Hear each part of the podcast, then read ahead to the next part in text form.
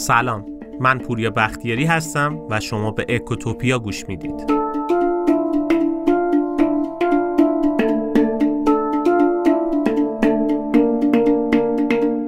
منکیو یکی از رفرنس های اصلی آموزش اقتصاده که اگه کتاب و ورق بزنین یه جایی رو می‌بینین نوشته ده اصل اقتصادی از دیدگاه منکیو یکی از این ده اصل اقتصادی انگیزه است. البته اشتباه برداشت نکنین. امروز نمی‌خوایم راجع به صحبت های انگیزشی حرف بزنیم چون رسالت ما چیز دیگه ایه ما می‌خوایم از دید اقتصادی به قضایا نگاه بکنیم. آقای منکیو میگه اقتصاد علم انگیزه هاست و مردم به انگیزه های شخصیشون جواب میدن. پس اگه می‌خوایم مردم رو به کاری ترغیب بکنیم باید براشون انگیزه ایجاد بکنیم. مثلا برای بچهمون باید یه انگیزه ایجاد کنیم که درس بخونه دیگه. وگرنه بچه ها بازی کردن و عموما بیشتر دوست دارن. براشون جذابیت بیشتری داره. یا مثلا کسی که معتاده باید یه انگیزه داشته باشه برای ترک کردن. کلا ما آدما میل به اینرسی بالایی داریم. یعنی دوست داریم توی همین حالتی که هستیم بمونیم. خیلی سخته برامون بخوایم تغییر بکنیم. چون تغییرم بدون درد که نیست. تغییر خیلی راحت هم نیست که ما بخوایم انجام بدیم. باید یک انگیزه ای داشته باشیم که بتونیم اون تغییر رو انجام بدیم. ولی ماها یه اشتباه بزرگی داریم. عموما انگیزه ها رو صرفا مادی می‌بینیم. یعنی جوری که وقتی می‌خوایم برای یکی انگیزه ایجاد کنیم به این فکر می‌کنیم که یه مشوق و انگیزه مالی برای طرف ایجاد بکنیم. مثلا به بچه‌مون میگیم پسرم اگه اینتر معدلت 18 شد بهت 5 میلیون تومن جایزه میدم. یا مثلا سر کار برای اینکه کارمندامون درست کار کنن فقط میایم جریمه و پاداش مالی می‌ذاریم. ولی واقعا این مدل انگیزه ها یعنی انگیزه های مالی اون قدایی هم که فکر می‌کنیم جوابگو نیست. مثلا ما توقع داریم جریمه مالی بتونه تخلفهای رانندگی رو کم بکنه و در مقابل یه مشوق مالی مثل تخفیف بتونه کمک کنه مردم خیلی سریعتر جریمهاشون رو پرداخت بکنن. ولی توی واقعیت این اتفاق نمیافته. می‌بینیم که مردم همچنان تخلفهای رانندگی بالایی دارن. همچنان نمیرن پرداخت بکنن اون پول جریمه رو. به طور کلی ما آدما باور داریم که اگه به مردم پول بیشتری بدیم لزوما نتیجه بهتری می‌گیریم. این باور باور درستی نیست. مثلا ما فکر می‌کنیم که اگه به کارگری که توی کارواش داره کار می‌کنه انعام بیشتری بدیم احتمالا ماشینمون رو تمیزتر میشوره. یا مثلا اگه به کارمندمون حقوق بیشتری بدیم بهتر کار می‌کنه. یا مثلا شما می‌خواین خونه بخرین به مشاور املاکتون میگید که اگه خونه خوب برام پیدا بکنی کمیسیون خیلی بیشتری بهت میدم تا صبح میشه مثالای مختلفی برای این مورد اوورد خود شما هم احتمالا توی طول زندگیتون به موارد مختلفی برخوردین که فکر می‌کنین اگه پول بیشتری بدین کارتون بهتر را میفته ولی خب توی دنیای واقعی این مدلی نیست. این فکرها قاعدتا درسته دیگه. واقعا باید هم همچین اتفاقی بیفته. ولی خب این مدل تفکرات فقط روی کاغذ درسته. توی دنیای واقعی قضیهش متفاوته. قاعدتا مشوق مالی باید انگیزه آدمو رو ببره بالا. تنبیه مالی هم رفتارشون رو اصلاح بکنه. ولی این اتفاق نمیافته. اپیزود امروز می‌خوام راجع به همین مورد صحبت کنم. اینکه چرا سیستم تنبیه و تشویق مالی اونقدری هم که فکر می‌کنیم اثر بخشی ندارن.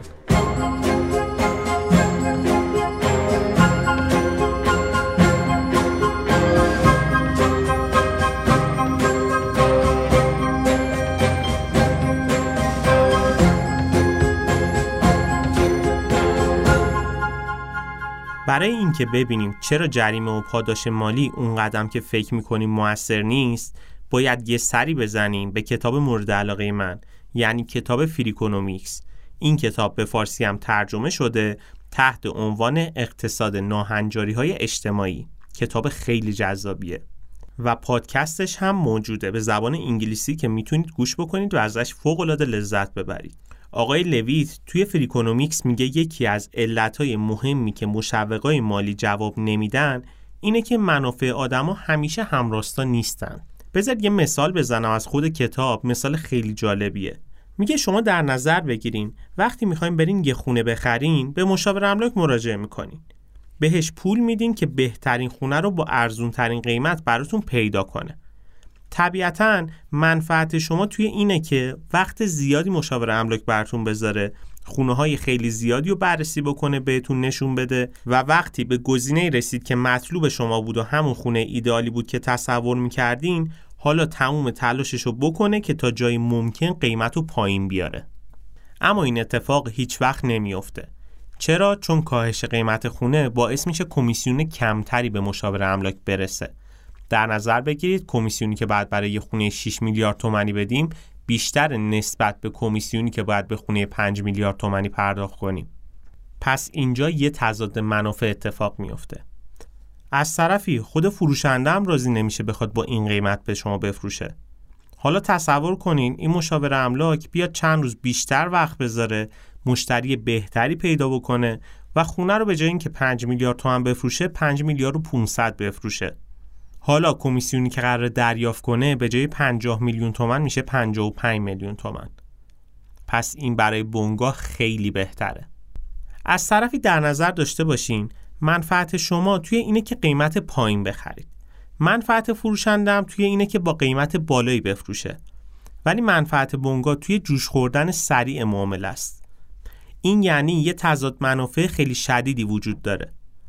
پس ممکنه درخواست تخفیف از فروشنده یا تشویق خریدار به پرداخت پول بیشتر معامله رو به هم بزنه. برای همین بنگاه نهایت تلاشش رو می‌کنه تا به یه صلح برسه. برای بنگاه و مشاور املاک مهم اینه که اون معامله جوش بخوره. نه اینکه اون 5 میلیون 10 میلیون پاداش که شما برای اون مشاور املاک در نظر گرفتین که خونه رو براتون به قیمت بهتری بخره. که اگه بخواد این کارو بکنه معامله به هم می‌خوره و نمی‌تونه به اون سود اصلی خودش یعنی کمیسیون واقعی خودش برسه.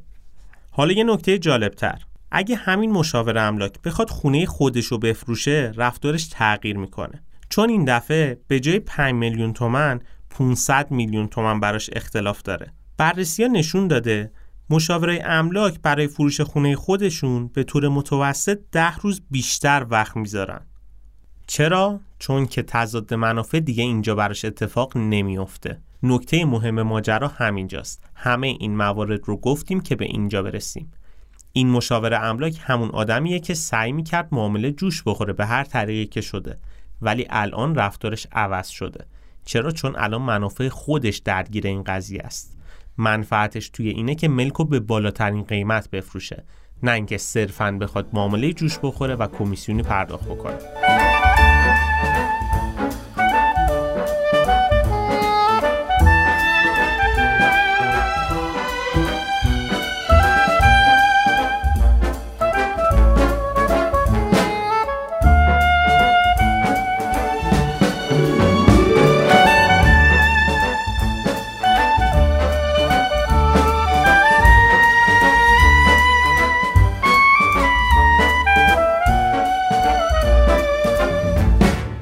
از بحث تضاد منافع که بگذریم آقای لویت معتقده که انگیزه های مالی می‌تونه باعث بشه که مردم اخلاق و نادیده بگیرن. یه آزمایش خیلی جالبی انجام شده که توی همون کتاب Freakonomics این رو آورده. اومدن 20 تا مهد کودک رو بررسی کردن. مهد کودک هایی که عموما پدر مادراشون دیر می اومدن دنبال بچه ها همیشه تاخیر داشتن. تاخیرهای خیلی زیاد. یعنی بعضا پیش می اومد که یکی دو ساعت دیرتر دنبال بچه هاشون می اومدن وقتی می اومدن دنبال بچه ها به شدت عذرخواهی می‌کردن و قول می‌دادن و تلاش می‌کردن که دیگه تاخیرشون رو کم بکنن. از فردا به موقع بیان دنبال بچه ها این موضوع برای مسئولین مهد کودک خیلی آزاردهنده شده بود. چون باید بیشتر از ساعت کاریشون توی مهد کودک میموندن و به صورت رایگان از بچه هایی که والدینشون دیر می اومدن مراقبت می‌کردن. تصمیم گرفتن برای اینکه این مشکل حل بشه یه جریمه مالی بذارن. به این صورت که به ازای هر یک ساعت تأخیر والدین سه دلار باید جریمه پرداخت بکنن. قبل از اینکه جریمه ها اعمال بشه چهار هفته میزان تأخیرها رو اندازه گیری کردن و حالا بعد از چهار هفته جریمه ها اعمال شد. قاعدتا باید کم می‌شد دیگه. همه چیز روی کاغذم درست بود. ولی این آزمایش یه نتیجه خیلی جالب داشت. جریمه ها رو که اعمال کردن نه تنها میزان تأخیرها کم نشد بلکه خیلی هم افزایش پیدا کرد. پژوهشگرا با دیدن نتیجه جا خوردن.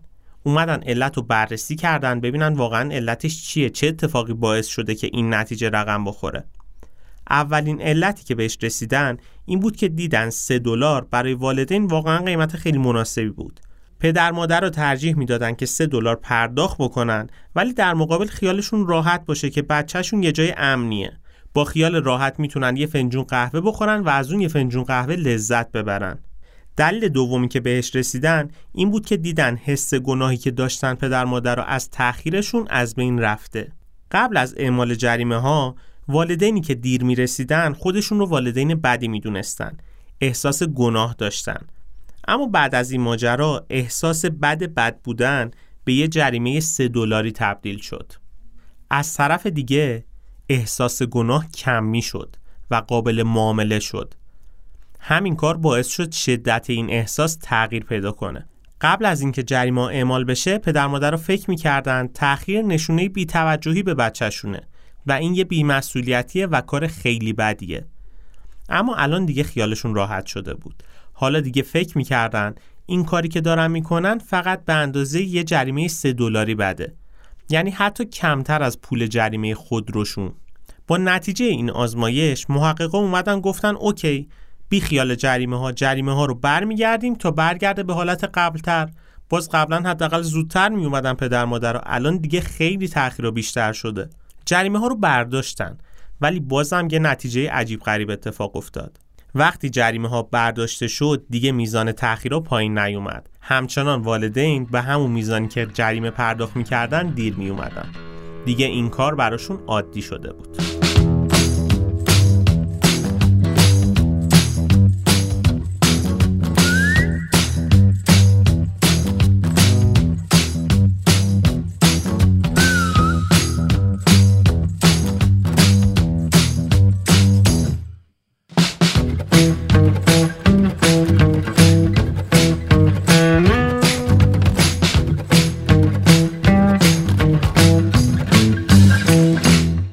سومی که توی کتاب Freakonomics بررسی می‌کنه اینه که میگه مشوق مالی می‌تونه اهداف آدم رو تغییر بده. روی همین حساب کتاب اومده یه آزمایش خیلی جالب رو بررسی کرده. توی آمریکا اومدن برای سنجش وضعیت تحصیلی دانش آموزا آزمونای استانداردی در نظر گرفتن. این آزمونا عملکرد بچه ها رو نشون می‌داد. اگه عملکرد بچه ها خوب بود مدرسه تشویق می شدن اما عمل کرده بعد حتی می‌تونست کاری بکنه که مدرسه تعطیل بشه. طبیعتا برای مدرسه خیلی مهم بود این آزمونا اما یه سوالی مطرح می‌شد. معلما براشون واقعا چه توجیهی داشت که برای مدرسه دل بسوزونن؟ چی بهشون می‌رسید از اون تشویقی که قرار بود مدرسه بشه یا اون تنبیهی که قرار بود مدرسه براش اعمال بشه؟ پس طبیعتا این آزمونا برای مدارس خیلی مهم بود. اما فقط برای مدارس مهم بود. برای معلم واقعا چه توجیهی داره که بخواد این کار رو انجام بده؟ یعنی چه توجیهی داره که بخواد کمک بکنه مدرسه رشد بکنه یا جلوگیری بکنه از تعطیل شدن مدرسه؟ چه منفعتی داره براش این کار؟ مدیرای مدرسه اینو فهمیدن. گفتن اوکی بیای مشوق مالی بذاریم برای معلم که منافع معلم هم حفظ بشه توی همین راستا دیگه. یعنی منافع معلم رو با منافع مدرسه هم راستا کردن منافع مالیشون رو با این کار سعی کردن انگیزه بدن به معلمان که کاری بکنن بچه ها نمره های خیلی بهتری بگیرن. مدیرای مدرسه اومدن یه برنامه دادن به معلما به این مدل که اگه دانش آموزی موفق بشه یه جایزه 20 هزار دلاری به معلم میدن. و اگه عمل کرده بچه ها بد باشه عمل کرده خوبی نداشته باشن معلم به راحتی اخراج میشه. اولین تاثیر این تصمیم این بود که معلم به فکر تقلب افتادن. یعنی می اومدن جواب رو به بچه ها می رسوندن. یا مثلا موقع امتحان زمان بیشتری به بچه ها می‌دادن.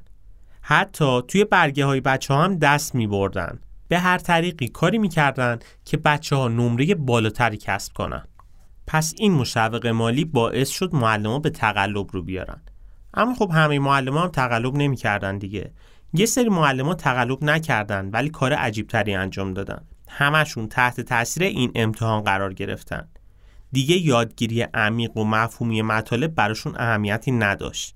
چون معتقد بودن توی آزمون تستی درک مفهومی مسائل مهم نیست. با این کار معلما از سوی مدارس تشویق شدن به جای اینکه مفاهیم مهم درسی رو یاد بچه ها بدن شروع بکنن سوالات تستی حل کردن. اتفاقی که می‌بینیم توی ایران هم برای کنکور افتاده. یعنی سال آخر دبیرستان می‌بینیم که نمیان مفاهیم مهم درسی فیزیک و شیمی و ادبیات و یاد بچه ها بدن.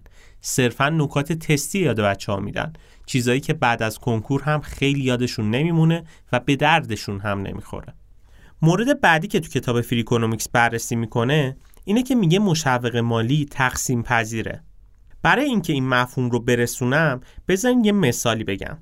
در نظر بگیرین یه مسابقه ای داره برگزار میشه مسابقه ورزشی. به قهرمان این مسابقه یه جایزه 100 میلیون تومانی میدن. حالا نفر اولی که قرار قهرمان بشه تقریبا قهرمانیش مسجل شده. بقیه قراره برای جایگاه دومی و سومی تلاش بکنن. به نفر دوم 50 میلیون تومن به نفر سوم 10 میلیون تومن قرار جایزه بدن. به نفر چهارم تا بیستم هم دیگه هیچ جایزه قرار نیست بدن. حالا یه مسئله پیش میاد این وسط. اگه یه ورزشکاری که نفر چهارمه بیاد به قهرمان یه رشوه 10 میلیون تومنی بده تا قهرمان عمدن بهش ببازه هر دو طرف سود می‌کنن. یعنی قهرمان 110 میلیون تومن جایزه می‌گیره و نفر سوم 10 میلیون تومن هزینه کرده 10 میلیون تومن هم جایزه گرفته با این تفاوت که نفر سومی مسابقات رو کسب کرده. یه معامله برد برده اصلا رشوه هم همین جوری توجیه میشه دیگه. در نظر بگیرین یه نفر موفق میشه قهرمان میشه. حالا به جای اینکه مدال افتخار بهش بدن یه جایزه نقدی بهش میدن. خیلی منطقیه که بخواد با پرداخت بخشی از جایزش به عنوان رشوه احتمال دستیابی به موفقیت و اون جایزه مالی رو بیشتر بکنه. در نظر بگیرین توی همین مثال ورزشکار چهارم تا بیستم جایزه این نمی‌گیرن. حالا اگه قهرمان توی اول مسابقه بیاد به ده تا رقیبی که حس می‌کنه اینا رقیبای اصلیشن نفری چهار میلیون تومن رشوه بده 100 میلیون تومن برنده میشه. چهل میلیون هزینه می‌کنه 100 میلیون تومن جایزه می‌گیره. یعنی 60 میلیون تومن براش باقی میمونه. که این 60 میلیون تومن از 50 میلیون تومن نفر دوم هم بیشتره. به عبارت خیلی بهتری مشوقای مالی یه بستر خیلی خوبی برای تقلب و تخلف فراهم می‌کنن. راه حل چیه؟ راه حل اینه که به جای اینکه مشوق مالی بدیم کاری بکنیم که اون قهرمانی بیشتر بولد بشه. افتخار، قهرمانی، بهترین بودن، پهلوانی اینا رو به جای مشوقای مالی جایگزین بکنیم. البته باید در نظر داشته باشیم مشوق مالی واقعا یه شمشیر دولبه است. خیلی وقتا مشوق مالی به یه تنبیه مالی تبدیل میشه. بچه ده ساله رو تصور کنین که دلش می‌خواد یه دوچرخه داشته باشه. پدرش بهش میگه اگه معدلش 20 بشه می‌تونه دوچرخه محبوبش رو بخره.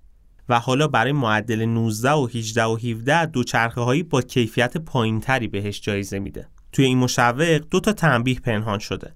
اولا اینکه احتمال اینکه این بچه به جایزه مطلوبش نرسه خیلی بیشتره. طبیعتا احتمال 20 نشدن از احتمال 20 شدن بیشتره دیگه. همونطوری که توی شرکت ها هم ما می‌بینیم خیلی از کارمندان نمی‌تونن پاداش کامل رو بگیرن. توی اقتصاد رفتاری ما یه نظریه داریم به اسم نظریه چشم انداز توی این نظریه میگه وقتی شما یه چیزی رو از دست میدی درد از دست دادنش خیلی بیشتر از لذت به دست آوردنه. وقتی کارمند نمی‌تونه به اون پاداشی که براش در نظر گرفتیم برسه وقتی بچه نمی‌تونه به اون جایزه‌ای که براش در نظر گرفتیم برسه درد خیلی بیشتری رو تحمل می‌کنه. به عبارت خیلی بهتری ما بیشتر ناراحتش می‌کنیم تا بخوایم بیشتر خوشحالش بکنیم.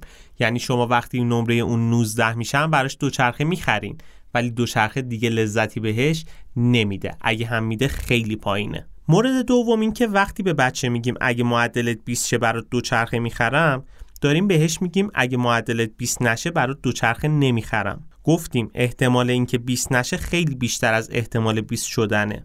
پس بازم رنج از دست دادن دوچرخه بیشتر از ذوق به دست آوردن اون دوچرخه است. پس می‌بینیم که مشوق مالی می‌تونه با یه تنبیه مالی هم همراه بشه. برای همین در نظر گرفتن مشوق بیشتر از ایجاد انگیزه باعث ایجاد استرس و در نتیجه افت عمل کرده آدما میشه.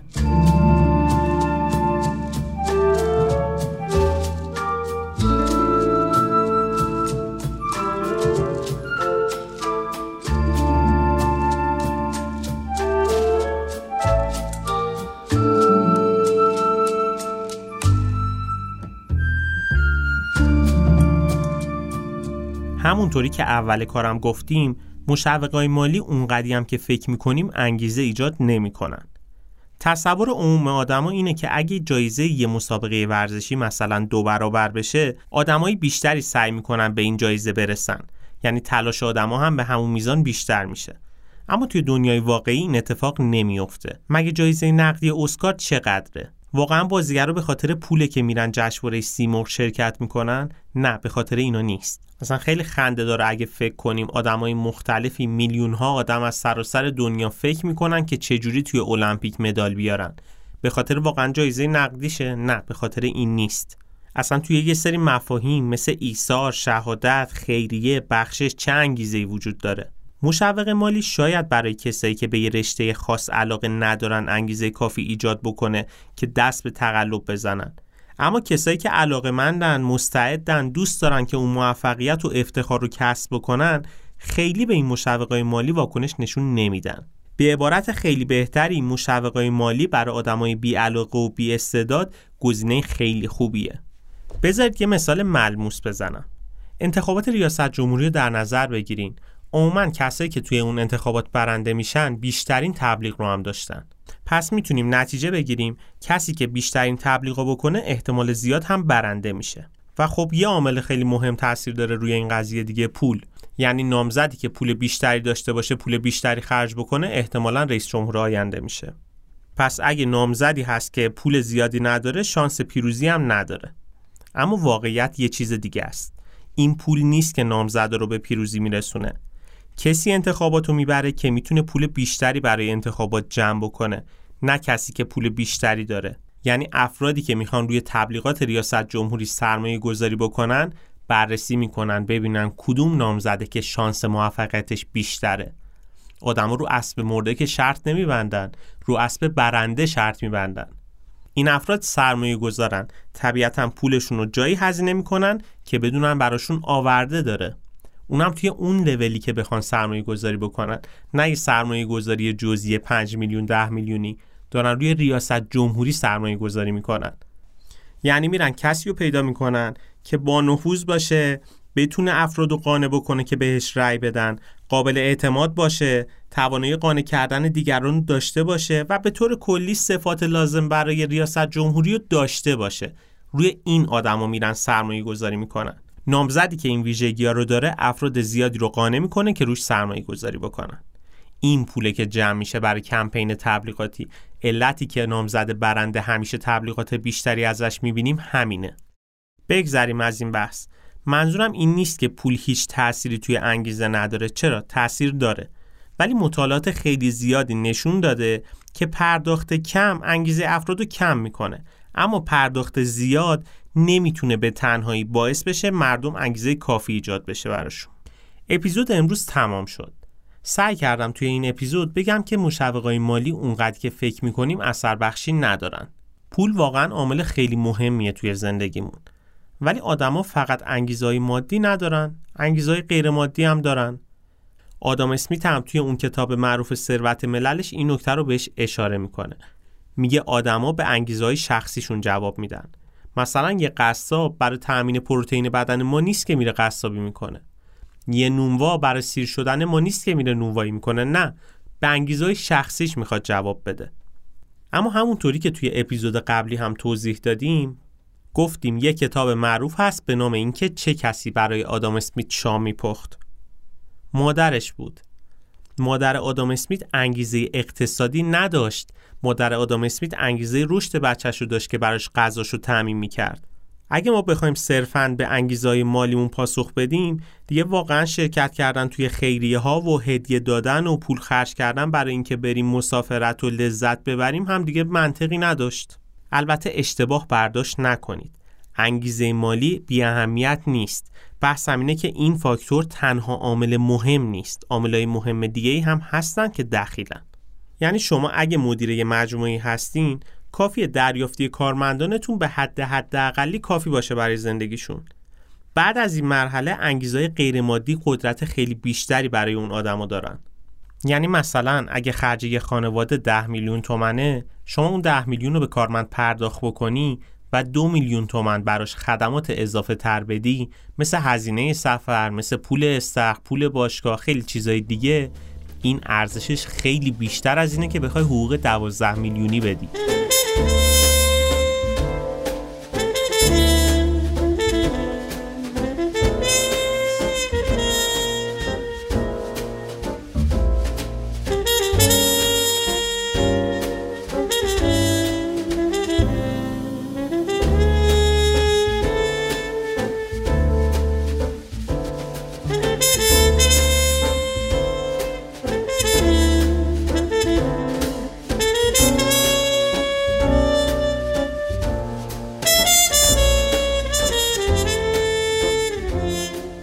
چند توصیه و نکته تکمیلی. ما به طور کلی سه نوع مشوق داریم. یکی مشوق مالیه یکی مشوق اجتماعیه و یکی هم مشوق اخلاقی.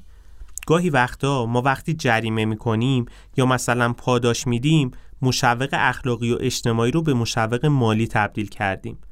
به عبارتی تریدبلش کردیم قابل معامله کردیم. مثل همون مثالی که گفتیم پدر مادر رو دیر می اومدن و سه دلار پرداخت می‌کردن. یه تنبیه اخلاقی به یه تنبیه مالی تبدیل شده بود توی اونجا. مورد دیگه این که اعتدال رو رعایت بکنین. جریمه ابزاریه که هر چقدر بیشتر ازش استفاده بکنین تاثیرگذاریش هم کمتر میشه. هر چقدر بیشتر از جریمه استفاده کنین طرف مقابل سر میشه عادت می‌کنه. از طرفی تشویق بیش از حد هم همینه. تشویق بیش از حد به یه وظیفه تبدیل میشه. شاید شنیده باشین دیگه. میگن لطف مکرر میشه حق مسلم. اعتدال رو رعایت بکنین. هر چقدر تشویق و تنبیه بیشتری به کار ببریم اثرگذاریش هم به همون میزان کمتر میشه.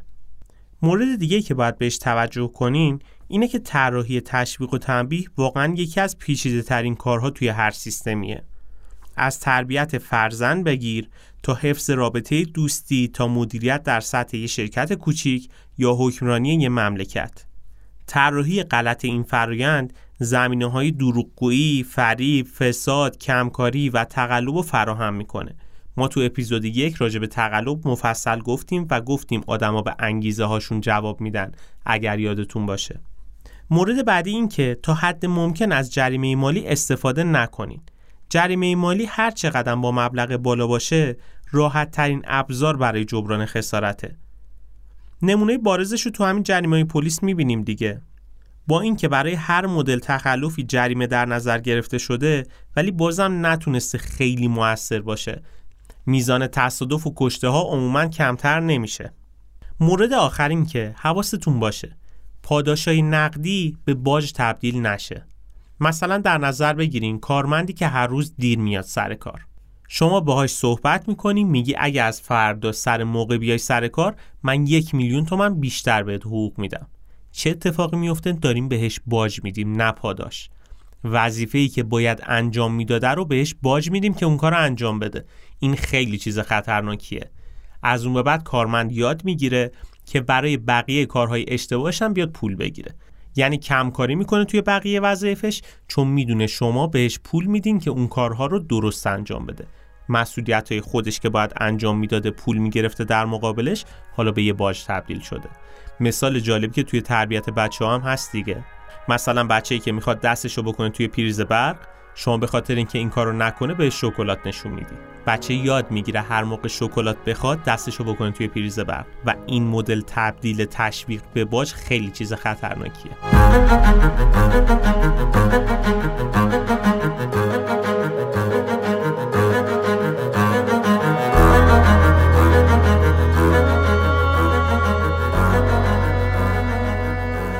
خیلی ممنونم از اینکه تا این لحظه با ما همراه بودید.